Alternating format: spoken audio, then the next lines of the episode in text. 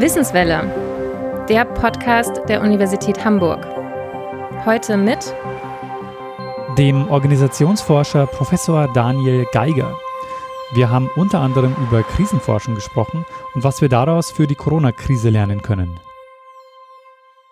Hallo und herzlich willkommen zur Wissenswelle, dem Podcast der Universität Hamburg. Bei der Wissenswelle stellen wir Forscherinnen und Forscher der Universität Hamburg vor und werfen mit ihnen einen Blick hinter die Kulissen der Wissenschaft. Mein Name ist Daniel Messner und heute zu Gast ist Professor Daniel Geiger. Er leitet die Organization Studies am Fachbereich Sozialökonomie an der Fakultät für Wirtschafts- und Sozialwissenschaften der Universität Hamburg. Ja, vielen Dank, dass Sie sich Zeit nehmen für das Gespräch. Ja, vielen Dank, Herr Messner, für die Einladung. Freut mich sehr. Ähm, Herr Professor Geiger, äh, Sie beschäftigen sich ähm, in Ihrer Forschung mit Krisen und Katastrophen und haben unter anderem in Uganda den Umgang mit einem Ebola-Ausbruch untersucht. Ähm, was konnten Sie denn daraus lernen für die jetzige ähm, Situation in der Corona-Krise, in der wir gerade stecken?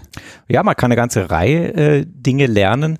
Zum einen kann man äh, lernen, wie kann ich mich organisatorisch auf solche Krisen vorbereiten, denn das Besondere dieser Krisen, sowohl der Ebola-Krise als auch der Corona-Krise, ist, dass sie sehr lang anhaltende Krise ist. Normalerweise sind Krisen ja immer ein Feuerwehreinsatz, der in einem überschaubaren Zeitraum abgearbeitet ist.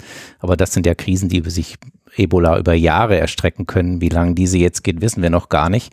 Also über sehr, sehr lange Zeiträume, also organisatorisch auf der einen Seite, aber eben auch, wie sensibilisiere ich die Bevölkerung dafür, für Hygienemaßnahmen, ähm, die wir, mit denen wir jetzt auch allen konfrontiert sind, die dort schon sehr viel früher eingeübt wurden aufgrund des Umgangs äh, mit Ebola. Das heißt, ähm, in Uganda ist man es gewohnt, mit länger anhaltenden Krisen umzugehen, als äh, wir es sind? Ja, genau. Also ähm, vor allem in diesen Regionen, wo, wo Ebola ähm, schon immer ein Thema war. Also der, der Ebola-Ausbruch, der ja nicht in der in der im Kern war der Ebola-Ausbruch in, in Kongo und äh, Uganda hat versucht sozusagen die Grenze offen zu lassen und gleichzeitig zu vermeiden, dass die Ebola-Fälle in das Land kommen, also ohne Grenzschließung. Und ähm, insofern hat sich diese, dieser Einsatz eben auf diese Grenzregion beschränkt, nicht, äh, hat nicht das ganze Land umgriffen. Aber in dieser Region gibt es schon sehr lange sehr viele Erfahrungen im Umgang mit solchen Pandemien, muss man sagen. Ähm, das ist ja ein sehr großes Feld. So, ähm, wer organisiert sich äh, wie in dieser Krise? Das heißt, ähm, wie untersuchen Sie denn so, ein, so, so einen Forschungsgegenstand? Mhm. Also in der Tat ist es natürlich charakteristisch für solche An Einsätze, dass Sie sehr, sehr viele Player haben, ne? von Regierungsorganisationen über eine ganze Reihe von Nichtregierungsorganisationen, die da eine Rolle spielen.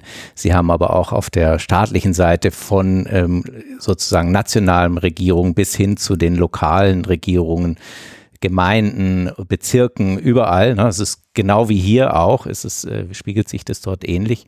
Wieder eine ganze Reihe von Organisationen, die da eine Rolle spielen. Und wir haben jetzt, wenn Sie fragen, wie man das erforscht, eigentlich einen sehr pragmatischen Ansatz gewählt. Wir haben uns einen der Hauptplayer rausgesucht in diesem Feld, in dem Fall das Ugandische Rote Kreuz, die da eine Führungsrolle einnehmen in diesem Einsatz und haben geschaut, wie operieren die da und auch natürlich, wie interagieren die mit den Partnern in dem Einsatz.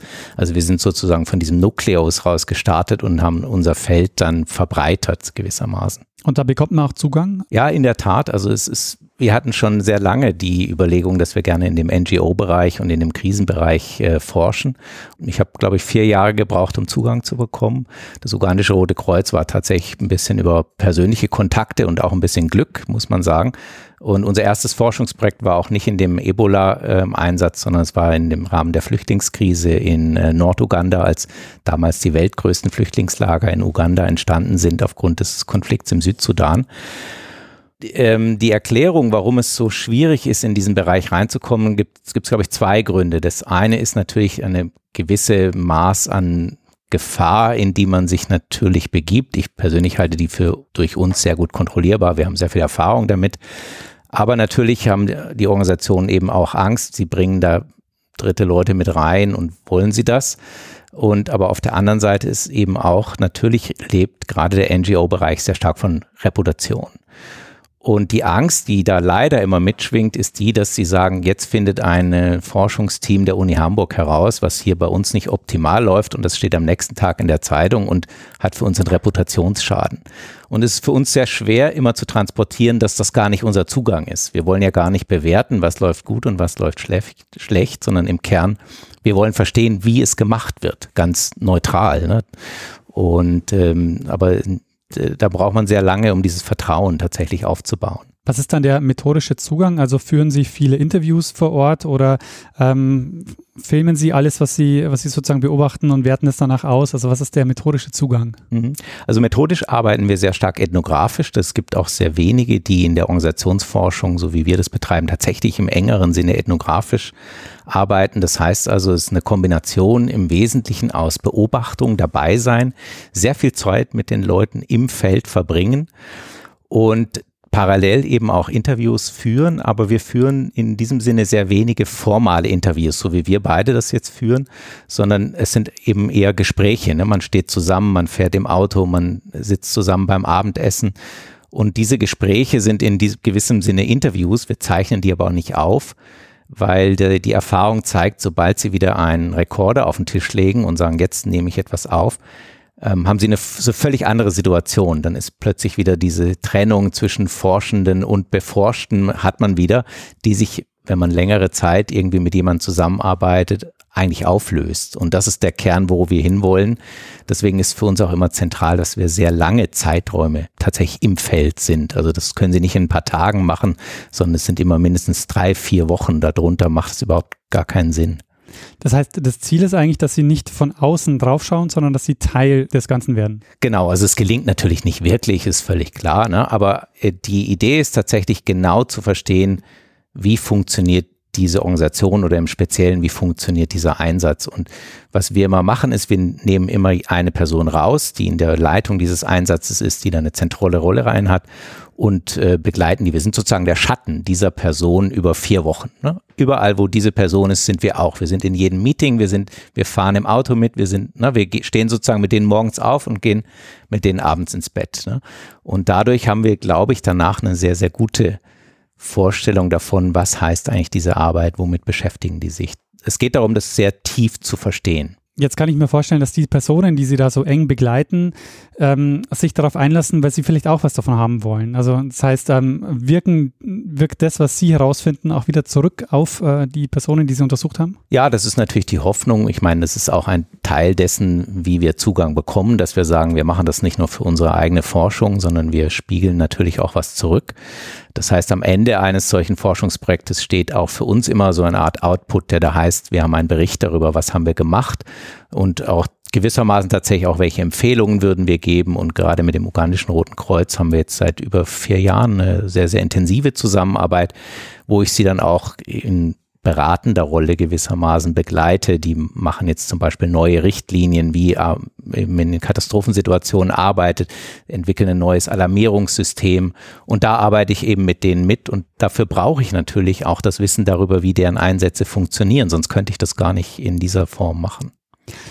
Warum haben Sie sich für Uganda entschieden als Ort? Also was ist das Besondere für, äh, für Ihre Forschungsfragen, was Sie dort finden? Mhm. Also ich beschäftige mich schon relativ lange mit, äh, mit Forschung um Krisen und Umgang mit Krisen. Ich hatte hier in Hamburg mal eine große Studie mit der Hamburger Feuerwehr zusammen. Das ist jetzt vor kurzem auch gut publiziert worden. Und Uganda haben wir uns rausgesucht, weil es uns tatsächlich darum ging, große Krisenereignisse uns anzuschauen. Eben nicht den lokal begrenzten Feuerwehreinsatz, sondern ähm, langanhaltende große Krisen. Was zeichnet denn so eine Krise aus? Also gibt es bestimmte Elemente, die äh, so eine Krise charakterisieren? Also Krisen lassen sich sehr gut in bestimmte Phasen untergliedern. Es ist natürlich nach der Krise immer einfacher, als wenn man in der Krise ist. Aber es gibt immer die Vorkrisenphase, in der sich gewisse erste Krisensignale anzeichnen, äh, abzeichnen. Und ähm, dann trifft die Krise ein und dann sagen wir, dann beginnt so eine Art Chaosphase, weil die Krise ja bestehende Strukturen zerstört. Sie können nicht mehr so weiterarbeiten, wie sie es gewohnt sind. Sie sind also in einer chaotischen Phase. Und in dieser chaotischen Phase gilt es erst einmal überhaupt Strukturen wiederherzustellen. Strukturen, die es einem ermöglichen, dann auch erst wieder zu helfen, also zu arbeiten. Ähm, das haben wir sehr gut gesehen bei einer ganz frühen Studie, die wir gemacht haben bei dem Technischen Hilfswerk in, in Deutschland, die auf diese Erdbebeneinsätze gehen.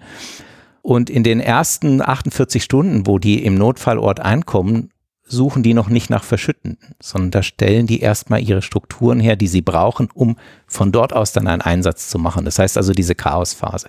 Sobald diese Chaosphase bewältigt ist, kann man in die sozusagen Coping-Phase kommen. Das heißt, da kann ich aktiv die Krise bearbeiten, ich kann Maßnahmen ergreifen, um aus der Krise zu kommen. Ich suche Verschüttete, ich lösche das Feuer, ich versuche überhaupt erstmal die Essens- und äh, Wasserversorgung von Flüchtlingen herzustellen. All das kommt sozusagen erst in dieser Phase. Und danach gibt es dann die, das neue Normal, wie auch immer das aussieht, wo man in einen relativ stabilen Zustand äh, kommt. Welche Probleme bringt eigentlich die Krise jetzt für das neue Normal mit sich? Welche Sachen sind jetzt sehr schwierig und so? Und egal wie gut ich vorbereitet bin, ähm, es wird immer zu einer Chaosphase kommen. Genau, also diese Chaosphase ist, ähm, die können Sie nicht vermeiden, Sie können aber die Chaosphase verkürzen durch Vorbereitung, indem Sie eben relativ schnell ähm, wissen, wie kann ich äh, Strukturen etablieren um von denen aus arbeitsfähig zu sein. Wenn Sie jetzt zum Beispiel die, die Corona-Krise betrachten und den Shutdown sich anschauen, der, der passiert ist, hatte der natürlich zum einen epidemiologische Gründe, dieser Shutdown. Man musste die Infektionsketten unterbrechen. Durch einen Shutdown habe ich, gewinne ich Zeit, um mich dann für die Bewältigung der Krise vorzubereiten. Also da kann ich Schutzmaßnahmen ergreifen, vorbereiten, die dann eben gelten, wenn ich wieder Lockerungen ermögliche. Das heißt, ähm, das, das Besondere, was wir gerade erleben, ist, dass dieser, dieser Krisenmodus so lang dauert. Also, dass wir eigentlich ähm, normalerweise keine Krisen haben, die so funktionieren. Genau. Normalerweise sind Krisen und auch Krisenreaktionspläne immer darauf ausgerichtet, ich habe ein sehr plötzliches Ereignis und muss dann sehr schnell in, in, entsprechend Leute und Ressourcen mobilisieren, die ich kurzfristig brauche, um diesen Peak abzuarbeiten. So, und jetzt läuft der Peak aber lange an. Ne? Das heißt, Sie müssen sich ganz neu überlegen, wie gehe ich mit den Ressourcen um? Sie können nicht alles auf einmal feuern ne? und nicht, nicht auf so lange Zeit. Ne? Also die Frage eben, wie gehe ich mit Ressourcen in Krankenhäusern um? Wie gehe ich mit Belegung von Intensivstationen um? Und so weiter und so fort. Über lange, lange Zeiträume ist eben ein völlig anderes Problem als das Problem, hier brennt ein Wohnhaus und Sie haben auf einen Schlag 150 Verletzte, die Sie versorgen müssen. Wo Sie aber wissen, nach einer Woche ist das Gröbste vorbei. Ne? Was haben Sie denn in Uganda gelernt, was sich jetzt auf die Corona-Krise übertragen lässt? Ich beforsche jetzt nicht die Corona hier, das, das muss ich zugeben. Aber es gibt natürlich schon Dinge, äh, die, die man lernen kann. Also zum Beispiel, was Uganda sehr, sehr gut gemacht hat, war die Kommunikation in die Bevölkerung rein. Sehr frühe, sehr gute Sensibilisierung, was bei uns viel, viel länger gedauert hat. Ähm, was die sehr, sehr gut mach, gemacht haben, ist von Anfang an, was dort auch für Hilfseinsätze einmalig war, dass sie Ressourcen geteilt haben. Normalerweise gibt es in solchen großen Hilfseinsätzen auch eine Konkurrenz um um Ressourcen. Ne? Und die haben sofort gesagt, nein, wir werfen alles ein in einen Topf, knappe Ressourcen wie Fahrzeuge, wie Personal, wie Ärztinnen und Ärzte und jeder kann darüber verfügen. Das war sehr, sehr neu. Das ist sicher ein sehr, sehr interessantes Modell. Ne? Hier sehen Sie ja, dass auch Bundesländer miteinander konkurrieren und so. Das war dann ein völlig anderer Ansatz, der, der gewählt wurde, der nicht einfach war, weil die, die Ursprungsidee ist immer auch Wettbewerb in, trotz Krise. Und ähm, was man, glaube ich, auch äh, sehr, sehr vorbildlich gesehen hat, das war jetzt sozusagen speziell Ebola oder Corona, dass natürlich sehr früh Testkapazitäten hochgefahren wurden, was bei uns viel, viel länger gedauert hat. Aufgrund von Ebola waren in Uganda die Testinfrastruktur vorhanden, die hatten auch tatsächlich Labore und so weiter ähm, so dass es viel, viel schneller ging, die, ähm, die Tests hochzufahren. Gut, die testen jetzt dort nicht auf dem Niveau, wie wir das testen, was natürlich auch ein, finanzielle Gründe hat. Aber ähm, es ging viel schneller los, als das äh, bei uns war. Also dieses frühe, das Wissen darüber, ich muss etwas sehr in den Anfängen bereits eindämmen, das, sonst kann ich es nicht mehr stoppen. Und dort war natürlich auch die Angst vor Corona viel größer als hier. Denn hier haben wir zwar berechtigterweise Angst, aber wir haben ein vergleichsweise gutes Gesundheitssystem. Dort sind die Anzahl der Intensivbetten sind schnell voll. Ne? Wollen wir von Beatmungsgeräten und so, wollen wir gar nicht sprechen. Das heißt also, die Angst ist berechtigterweise noch deutlich höher. Jetzt haben wir schon über Sie und über Ihre Forschungsinteressen gesprochen. Ähm, was mich noch interessieren würde, ist ein bisschen allgemeiner noch über das Fach zu sprechen. Ähm, was, was ist denn die Organisationsforschung? Also was sind so die Ansätze, die Sie verfolgen und welche Fragestellungen verfolgen Sie bei der Organisationsforschung? Also die Organisationsforschung ist eine sehr, sehr breite Wissenschaft. Das ist auch das, was es für mich so interessant macht, weil sie von Anfang an vollständig interdisziplinär ist. Wir arbeiten selbstverständlich mit Ökonomen, Betriebswirten, Soziologen, Psychologen. Also die Disziplingrenzen spielen bei uns eigentlich gar keine so große Rolle. Wenn Sie mich jetzt fragen, ich arbeite sehr viel mit soziologischen Theorien, die eigentlich die Basis dessen bilden. Und Sie sehen ja auch methodisch arbeiten wir jetzt mit äh, das mit Methoden, die aus der Anthropologie, aus der Kulturforschung kommen. Und diese Vielfalt, die ist ein, etwas, was mich persönlich daran sehr, sehr reizt. Und die Fragestellungen sind entsprechend vielfältig. Also es, es geht um Fragestellungen des Wandels. Warum verändern sich Organisationen oder wa warum verändern sie sich auch nicht? Was sind Wandelhemmnisse? Umgang mit Krisen, das, was ich mir, äh, jetzt mir anschaue, aber auch Fragen der Nachhaltigkeit. Warum ist die Transformation in Nachhaltigkeit so schwierig? Welche Organisationsstrukturen brauche ich dafür? Es geht aber auch in, sehr stark in den Public-Bereich, ne? also Fragen des ähm, Umgangs mit in, in öffentlichen Organisationen, die Struktur öffentlicher Organisationen. Es geht um Fragen der Motivation, Führung. Also es ist ein extrem breites Feld. Aber im Kern steht die Organisation. Und Organisation kann alles sein, wo Menschen zusammenarbeiten. Genau, also Organisation ist tatsächlich im Kern steht immer die Organisation, beziehungsweise gibt es natürlich auch viel Forschung im interorganisationalen Bereich, also zwischen Organisationen. Ich hatte es ja auch schon gesagt, bei unseren äh, Not-Krisen-Fragestellungen ähm, spielt das natürlich auch eine große Rolle. Wir arbeiten Organisationen in solchen Kontexten zusammen, aber Ausgangspunkt bildet immer die Organisation. Ich würde jetzt sagen, Organisationen sind die spezifischen Strukturen, die ähm, in denen die Menschen sich schaffen, um gemeinsam an einem Ziel zu arbeiten. Ne? Das so würde ich es vielleicht äh, definieren. Aber Sie sehen, das ist hinreichend breit. Ne? Insofern schließen wir sehr wenig eigentlich aus. Ne? Und es gibt ja durchaus auch ähm, Forschung in die Bereiche. Ne? Also wo liegen die, wo liegen die Grenzbereiche von Organisationen? Ne? Ist Wikipedia eine Organisation, wo Sie ja heute Nachmittag noch Mitglied werden können, in diesem Sinne, dass sie Artikel redigieren und so weiter. Ne? Ist das eine Organisation und mit welchen spezifischen Herausforderungen ist so eine Organisation konfrontiert, die sehr wechselnde Mitgliedschaft hat und so weiter? All das sind Fragen, die eben auch eine Rolle spielen. Technologie kommt sehr viel stärker jetzt auch in den Vordergrund. Rolle von Algorithmen und sowas. Was macht die Mitorganisationen? Wie verändern die die Grenzen?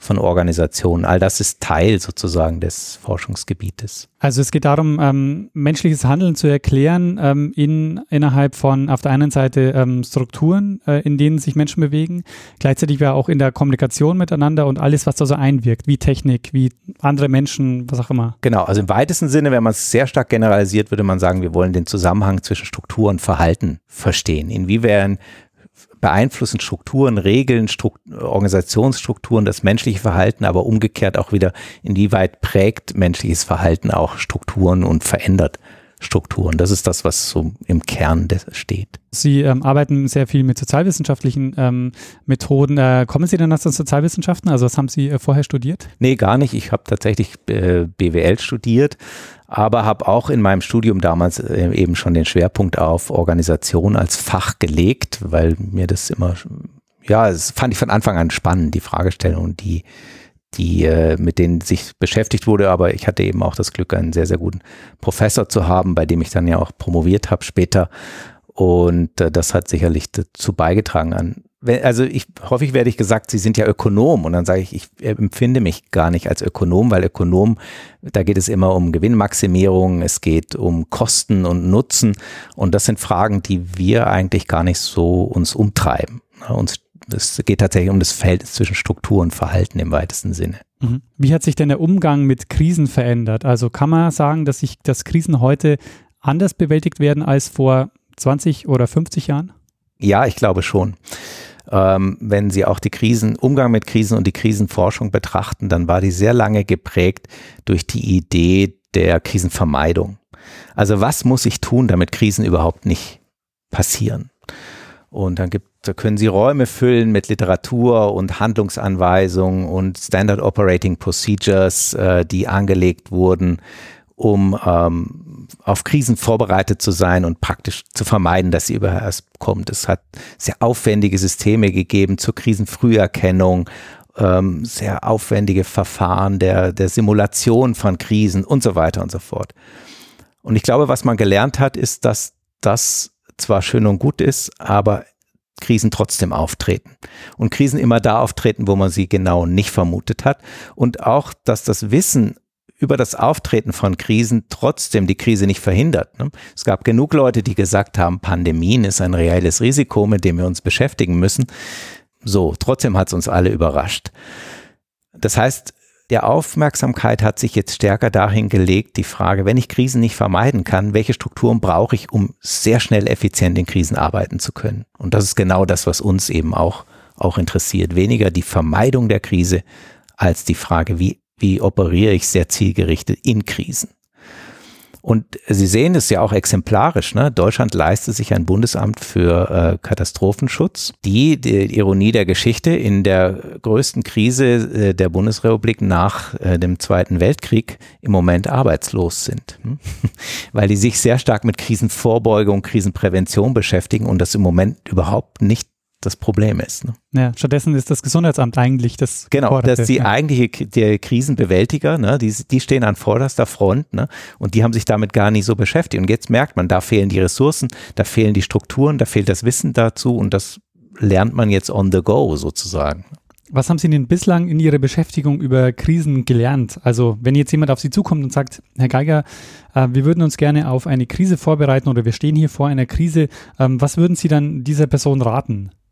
Ja, da gibt es ganz klare äh, Punkte. Und zwar unterscheiden nach den Krisenphasen, die ich, die ich vorhin erwähnt habe. Und zwar ähm, für die Bewältigung der Chaosphase brauchen Sie ganz zunächst mal ganz einfache Dinge. Sie müssen wissen, wen rufe ich an, welche Leute stehen mir zur Verfügung, wie kriege ich die sehr schnell hierher und was müssen die als erstes tun. Sie müssen also die Priorisierung, was zu tun ist, müssen Sie vorher schon gemacht haben. Ja, weil wenn Sie dann ein Brainstorming machen, das dauert zu lang. Sie müssen also vorher schon wissen, was zu tun ist. Das können Sie vorbereiten. Ja, das sehen Sie auch bei Feuerwehren und so. Jeder Einsatz ist anders, aber die beginnen jeden Einsatz gleich. Und ähnliche müsste, man auch in einem Gesundheitsamt machen. Da müsste jetzt den Kontext besser kennen, um zu wissen, was die genau inhaltlich tun müssen. Aber das kann man vorab festlegen. Und dann ist diese Chaosphase relativ schnell überwunden. Und für die andere Phase ist tatsächlich die Fähigkeit, flexibel mit Regeln umzugehen, sehr zentral. Wenn Sie sich da immer an Regeln klammern, was sehr häufig gemacht wird, dann verfällt man in so eine Art Lähmung. Ne? Dann, dann sind Sie paralysiert in der Krise, sondern Sie müssen flexibel mit Regeln umgehen. Sie müssen sich auch trauen, Regeln zu brechen. Als Krisenmanager müssen Sie Regeln brechen. Sie haben sonst keine Chance und ähm, sich darüber im Vorfeld schon klar zu machen, ist, glaube ich, etwas, was sehr wichtig ist, sonst trauen sie sich nicht. Gerade in Bürokratien, in öffentlichen Organisationen, wo Regeln ein sehr hohes Maß an Bedeutung haben, ist die Angst vor Regelbruch sehr groß. Und ähm, das muss man vorher tatsächlich ähm, schon durchdiskutieren, das muss man durchspielen. Man kann sowas auch in Szenarien üben. Und das ist, glaube ich, der dritte Fall. Ne? Wenn Sie sehen, die professionellen Krisenmanagementorganisationen, Feuerwehr, Rotes Kreuz und so weiter, investieren extrem viel Arbeit in Üben, Üben, Üben. das heißt, man muss, man kann das trainieren. Und man muss darüber hinaus, erfolgreiche Krisenbewältigung zeichnet sich dadurch aus, dass ähm, eine sehr breite Wissensbasis vorhanden sein muss. Sie müssen sehr schnell Personen ersetzen können. Wenn jemand ausfällt, ne, aus welchen Gründen auch immer, jemand hat sich infiziert, er ist morgen nicht mehr im Büro, muss sofort jemand übernehmen können. Das heißt, sie brauchen eine breit geteilte Wissensbasis. Ähm, das ist auch wichtig für die Ausbildung. Also sie müssen als eher gen einen generalistischen Ausbildungsansatz wählen um dann eben das auch bewältigen zu können. Ne? Sehen Sie jetzt in Krankenhäusern wird vermehrt gemacht, weil man schnell Personal ersetzen können muss. Das sind, glaube ich, Punkte, die so auf, auf jeden Fall zentral sind. Ich äh, würde gerne noch mal zum Regelbruch zurückkommen, weil der ist ja wahrscheinlich kein Problem, wenn die Krise am Ende erfolgreich bewältigt oder bekämpft wurde. Aber äh, wie sieht es aus, wenn zum Beispiel was schief läuft? Genau, also wir, wir sprechen da von dem Konzept der brauchbaren Illegalität und das bringt genau das zum Ausdruck. Regelbruch ist illegal und ähm, er ist, er mag aber brauchbar sein. Aber ob er brauchbar ist, wissen Sie erst nach dem Regelbruch, nicht im Moment des Regelbruchs. Ne? Das ist das Risiko, mit dem Regelbrecher konfrontiert sind, aber auch Vorgesetzte. Auch aus einer vorgesetzten Situation ist es sehr schwierig. Sie wissen, meine Mitarbeiter müssen manchmal Regeln brechen. Ich kann es aber ja nicht anordnen. Ich kann ja sagen, brechen Sie bitte Regeln. Ne? Auf der anderen Seite muss ich aber verhindern, dass das Ganze in eine Art Freelancing abgleitet, ne? dass Regeln gar keine Bedeutung mehr haben. Jeder macht, was er will. Das geht natürlich auch nicht. Im Katastrophenmanagement heißt das so ein bisschen Constrained Improvisation, also begrenzte Innova äh, Improvisation. Das heißt, man muss vorher schon klar machen, und das kann man vorab machen, welche Regeln dürfen auf keinen Fall verletzt werden, beziehungsweise nur unter Rücksprache mit Vorgesetzten. Kennt man übrigens auch aus anderen Bereichen, im Bereich der äh, agilen Organisation, wo ja fle flexibler Umgang mit Regeln sozusagen ganz normal ist, wo es aber auch bestimmte Linien gibt, die, wo es heißt, bevor du diese Regel brichst, da musst du nochmal mit jemand sprechen, versicher dich rück. Muss nicht notwendigerweise der Vorgesetzte, die Vorgesetzte sein, aber man muss Rücksprache halten. Wie entsteht denn dann eine äh, Entscheidung in so einer Krisensituation? Also Sie haben gesagt, eine Person muss einerseits flexibel agieren können, muss sich an Regeln halten, aber wie kann ich mir diesen, wie kann ich mir diesen Prozess der Entscheidungsfindung vorstellen? Ja, also man muss da auch unterscheiden ne, zwischen der Führungskraft und der Person, die sozusagen äh, sprichwörtlich im Feuer steht, ne, die sozusagen an der ersten Reihe. Weil Führungskräfte sind gerade in Krisen immer dann gute Führungskräfte, wenn sie gerade nicht vorne dabei sind. Ne? Bei ähm, im ärztlichen Notfalleinsatz heißt es immer, wenn der leitende, äh, wenn der leitende Notarzt, wenn der rote Hände hat, sagen die, dann hat er was falsch gemacht. Dann ist er zu stark operativ tätig geworden. Das heißt, Sie müssen zwei Dinge tun. Sie müssen einerseits den Leuten, die vorne sind, hinreichend Entscheidungsspielräume einräumen, sodass sie selbst wichtige Entscheidungen treffen können. Denn nur die wissen ja genau, was zu tun ist. Sie müssen sich also eigentlich um andere Dinge kümmern. Sie müssen sich um Ressourcen kümmern. Habe ich genug Leute? Sie müssen sich um äh, Partner kümmern. Mit, na, Sie, Sie haben so eine Art Liaisonsfunktion nach außen. Mit wem muss ich mich eigentlich noch abstimmen? Ne? Aber den Einsatz an sich, da müssen Sie sehr stark hands-off machen. Das zeichnet gut, gute Krisenmanager sind diejenigen, die der Ruhepol in der Krise sind, die eben gerade nicht hektisch werden und die sehr viel Vertrauen darin haben, dass diejenigen, die vorne sind, schon wissen, was zu tun ist. Aber so Krisenmanager, gerade auch der äh, großen Krisen, die werden in der Öffentlichkeit ja häufig so als die Macher inszeniert. Also gerade so die mediale Berichterstattung geht ja auch in diese Richtung, oder? Ja, aber das würde ich so, ich glaube, meine Ausführungen vorhin haben dieses Bild des Machers in der Krise ein bisschen kritischer ähm, gesehen. Denn im Kern braucht die Krise nicht den Macher, sondern die Krise braucht viele Macher, die eben auch tatsächlich ähm, selbst sich trauen, Entscheidungen zu treffen, vor Ort, zeitnah, schnell aber auch gleichzeitig ist eben das Interesse der Öffentlichkeit immer sozusagen auf die Krisenmanagerin, den Krisenmanager, die sozusagen eine zentrale Rolle einnehmen. Aber es gibt, ähm, wurde erst letztes Jahr ein sehr interessantes Papier publiziert von Kollegen, die in Holland ähm, Simulationen von äh, Kriseneinsätzen sich angeschaut haben und insbesondere die Rolle der, des, des Krisenmanagers beleuchtet haben. Und es hat sich sehr, sehr schnell gezeigt, dass die besten Krisenmanager waren, diejenigen, die eigentlich ganz wenig gemacht haben. Da können Sie sagen, es ist auch gutes Krisenmanagement, natürlich, ne? aber es ist nicht so diese, der heroische, die heroische Entscheiderin, die da oben steht und jetzt sagt, wo es lang geht und weiß, was zu tun ist. Das ist ja so ein bisschen das Bild, was man in der Öffentlichkeit immer hat. Und das würde ich ein bisschen in Frage stellen wollen. Sie haben gesagt, es ist in der Krise wichtig, dass Personen ähm, schnell ausgetauscht werden können, wenn sie zum Beispiel ausfallen aus irgendeinem Grund, äh, und dass es eine breite und dass es dafür eine breite Wissensbasis braucht äh, innerhalb der Organisation. Ähm, wie gelingt es? Also hilft da zum Beispiel eine hohe Transparenz innerhalb der Organisation oder wie lässt sich das gewährleisten? Ja, transparent, aber ich glaube, noch wichtiger ist tatsächlich die, die in der Ausbildung dass man ähm, versucht, eine breite Wissensbasis schon in der Ausbildung sicherzustellen. Schauen sich Feuerwehren an. Die haben im Kern alle dieselbe Ausbildung. Oh, das ist sehr teuer. Ne? Weil sie könnten ja sagen, wenn ich sehr spezielle Rollen habe, dann kann ich die Leute ganz gezielt schulen und spare mir den Rest. Ne? Wird ganz bewusst nicht gemacht, aus guten Gründen. Also da kann man kein Geld sparen, sondern das ist gut investiertes Geld.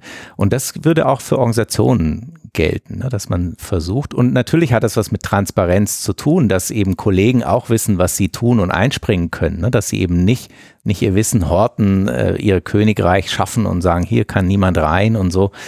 Das ist sicherlich was, was äh, für Krisen ganz schlecht ist, ne, weil der Ausfall einer solchen Person ja nur sehr schlecht kompensiert werden könnte. Zum Schluss würde ich gerne nochmal ähm, zum Fach zurückkommen, Organisationsforschung. Ich nehme mal an, das kann man nicht an jeder Uni in Deutschland studieren?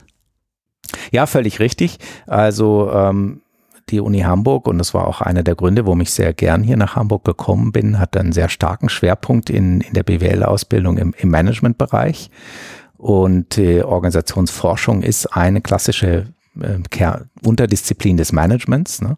Und wir sind hier sehr, sehr gut aufgestellt und äh, das schlägt sich natürlich auch in der Lehre nieder. Ne? Und ähm, mein Bruder zum Beispiel hat an der Universität Frankfurt studiert, äh, BWL, der hat davon nie was gehört. Ja? Und da sind wir schon in einer sehr, aus meiner Sicht natürlich glücklichen Situation, dass wir hier sehr gut aufgestellt sind, weil wir hier einen sehr verhaltenswissenschaftlichen Zugang zu betriebswirtschaftlichen Themen haben. Das muss nicht so sein. Das ist tatsächlich, glaube ich, für die Universität Hamburg sehr prägend.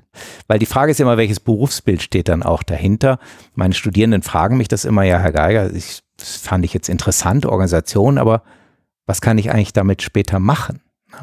Und es gibt natürlich sehr wenige Organisationen, die sich eine Stelle leisten, Organisationsgestaltung und das sage ich jetzt vorsichtig, meist sind diejenigen, die Organisationsgestaltung im Titel haben, gar nicht die, die im engeren Sinne Organisation gestalten, sondern es ist natürlich eine Querschnittsfunktion. Das brauchen Sie als in Führung, wenn Sie Führungsaufgaben wahrnehmen, brauchen Sie immer Kenntnisse von Organisationen. Wie funktionieren Strukturen, Regeln? Wie kann ich Einfluss auf Regeln nehmen? Wie kann ich sie verändern?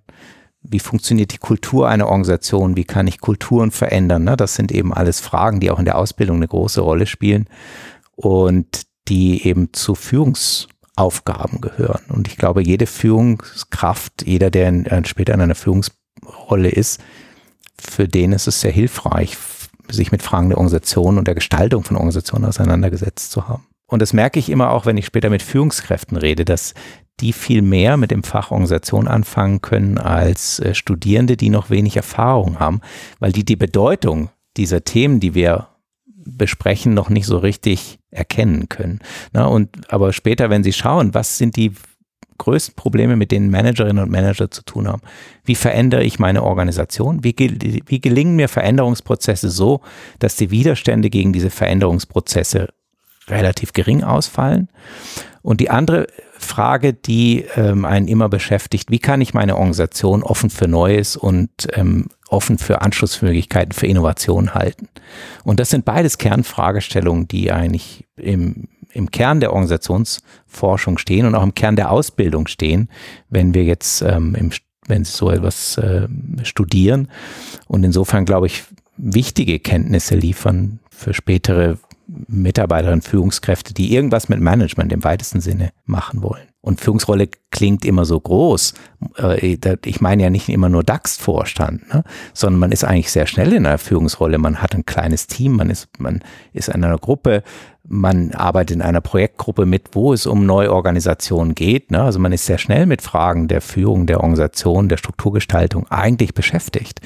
Insofern sollte man Führung jetzt auch nicht so groß denken. Ne? Wir reden nicht nur über Top-Management. Das sind Fragen, die in, in fast allen Ebenen der Organisation eine Rolle spielen. Wie ähm, gelingt es denn als Führungskraft, so eine Organisation auch ähm, dann zu verändern? Also gibt es da Antworten? Ja, natürlich. Also da, das wird seit eigentlich 50 Jahren sehr, sehr intensiv beforscht. Ähm, die, äh, viele der, der Forschung geht zurück tatsächlich auf die 60er, 70er Jahre, wo ja in viel, durch viele Sozialwissenschaften so eine Neuerung gekommen ist, ähm, auch ausgelöst durch die sehr, sehr kritischen Studierenden damals an den Universitäten und in der Organisationsforschung hieß es sehr stark, wir müssen die, den Mensch wieder mehr in den Vordergrund rücken, nicht so technokratisch ähm, Organisationen begreifen, sondern den Mensch in den Vordergrund rücken. Humanisierung der Arbeitswelt, all das waren Stichpunkte, die ähm, dazu geführt haben, dass man eben versucht, sich die Frage gestellt hat, wie kann man anders äh, mit Menschen umgehen. Ne? Man kommt ja aus dieser Welt des Fließbandes, der sehr technokratisch orientierten Organisationsgestaltung. Und das hat so gewissermaßen den Korken von der Flasche genommen. Und seitdem ist es eine sehr, sehr lebhafte Disziplin nach wie vor, die sehr wichtige Erkenntnisse liefert. Ich habe jetzt am Wochenende erst wieder ähm, das Thema auch unterrichtet. Und was auch bei, bei Praktikern hier in unserem MBA Gesundheitsmanagement der, der Uni Hamburg. Und was sie dann immer sagen ist, Herr Geiger, ist ja so furchtbar, dass eigentlich das Wissen darüber, wie man das macht, vorhanden ist und trotzdem so oft so schlecht gehandelt wird. Dann vielleicht jetzt nochmal für, für alle Führungskräfte, die zuhören. Was, was müssen sie tun, äh, um eine Veränderung in der Organisation ähm, ja, ohne große Widerstände zu äh, machen? Ja, also bei, wenn, wenn wir jetzt über Widerstände reden, dann muss ich ein bisschen noch dann doch noch ausholen. Wir reden jetzt vor allem über emotionale Widerstände. Na, wenn Sie eine Abteilung schließen und die Leute entlassen, dass es da Widerstand gibt und dass der sich artikuliert, das ist wenig überraschend und den kriegen Sie auch nicht weg diskutiert, ne? sondern wir reden jetzt eher über Widerstände, mit denen sie eigentlich nicht rechnen, also wo sie denken, dass ich mache doch eine positive Veränderung und trotzdem ne, gelingt es nicht. Und ähm, da haben sich bis zum heutigen Tage eigentlich die äh, vier goldenen Regeln herauskristallisiert, auch wenn ich häufig nicht so ein Freund bin, etwas so stark runterzubrechen. Aber eine der Regeln ist ähm, wirklich die Betroffenen zu Beteiligten machen. Sehr früh die Personen in den Veränderungsprozesse mit einzubeziehen, was aber eine sehr weitreichende Forderung ist, weil es heißt ja auch, sie können nicht den Veränderungsprozess starten mit einer klaren Idee, was am Ende rauskommt, sondern die Idee muss eigentlich offener formuliert sein, sonst brauchen sie die Leute nicht beteiligen. Sie müssen auf jeden Fall ähm, Veränderungsprozesse in Gruppen vollziehen, weil sich die sehr gut zeigt, dass Gruppen Sicherheit geben, wenn man jemanden nicht als Individuum anspricht, sondern als Gruppe. Dann hat man jemanden, mit dem man reden kann. Findest du es auch so blöd und so, ne? Also das gibt auch im positiven Sinne Sicherheit. Es ist äh, sehr, sehr wichtig, dass man ähm, diese Prozesse in kleinere Phasen aufteilt, also in, wie, wie soll ich sagen, in, in Abschnitte, wo man Quick Wins erzielt. Man darf nicht immer auf das große Ziel am Ende warten, sondern muss zwischendurch positive Erfolge erzielen können, weil das die Ver Bereitschaft für Veränderung erhöht. Ne? Wenn ich sehe, ach, jetzt ist ja tatsächlich was besser geworden, ne? als wenn man wartet in fünf Jahren. Ne? Gott, was ist in fünf Jahren? Niemand weiß das. Und zu guter Letzt heißt es, ähm, Veränderungsprozesse vollziehen sich zyklisch. Das heißt, sind, man muss auftauen, verändern und wieder stabilisieren. Und die größten Fehler werden in der Auftauphase gemacht. Ne? Sie müssen sich wie ein Eisblock vorstellen, ne? die Organisation als Eisblock. Sie können den verändern, indem Sie mit dem Hammer draufhauen. Dann zerspringt er in tausend Teile und das kriegen Sie nie wieder zusammen. Oder Sie wollen ihn nachhaltig verändern, dann müssen Sie auftauen. Das heißt, die Bereitschaft für Veränderungsprozesse schaffen dann können sie verändern und dann können sie wieder in der neuen Form einfrieren. Das sind so die vier zentralen Regeln, die sich, glaube ich, über alle Forschung, die sich damit beschäftigt, so herauskristallisieren lässt. Aber es das heißt auch, so als Organisation muss ich mich eigentlich auch immer verändern, oder? Also wenn ich jetzt noch die Struktur hätte als Unternehmen wie in den 50er Jahren, dann hätte ich wahrscheinlich ein Problem. Ja, völlig richtig. Deswegen ist die gesamte ganz moderne Wandelforschung dreht das sogar um. Die sagt, heutzutage ist nicht mehr das Problem, wie verändere ich eine Organisation? Also die Frage, Stabilität ist der Normalfall und Veränderung die Ausnahme, sondern die umgekehrte Fragestellung, ständige Veränderung ist das Normale und die Frage ist eher, was muss ich eigentlich stabil halten? Welche Dinge will ich eigentlich nicht verändern? Woran will ich festhalten? Ja, ich äh, denke, das ist doch vielleicht ein gutes Schlusswort. Ich danke Ihnen sehr, dass Sie sich Zeit genommen haben, uns die Organisationsforschung ein bisschen näher zu bringen und uns einen Einblick gegeben haben in Ihre Forschungen. Ja, auch von mir vielen, vielen Dank für das sehr, sehr interessante Gespräch. Danke. Und das war die Wissenswelle mit dem Organisationsforscher Professor Daniel Geiger vom Fachbereich Sozialökonomie. Wir haben gesprochen über Krisenforschung und was wir daraus zum Beispiel für die Corona-Krise lernen können. Wir freuen uns über Feedback zur Folge, zum Beispiel auf den Social-Media-Kanälen der Universität Hamburg oder per Mail an podcast.uni-hamburg.de. Ich sage danke fürs Zuhören und bis zum nächsten Mal.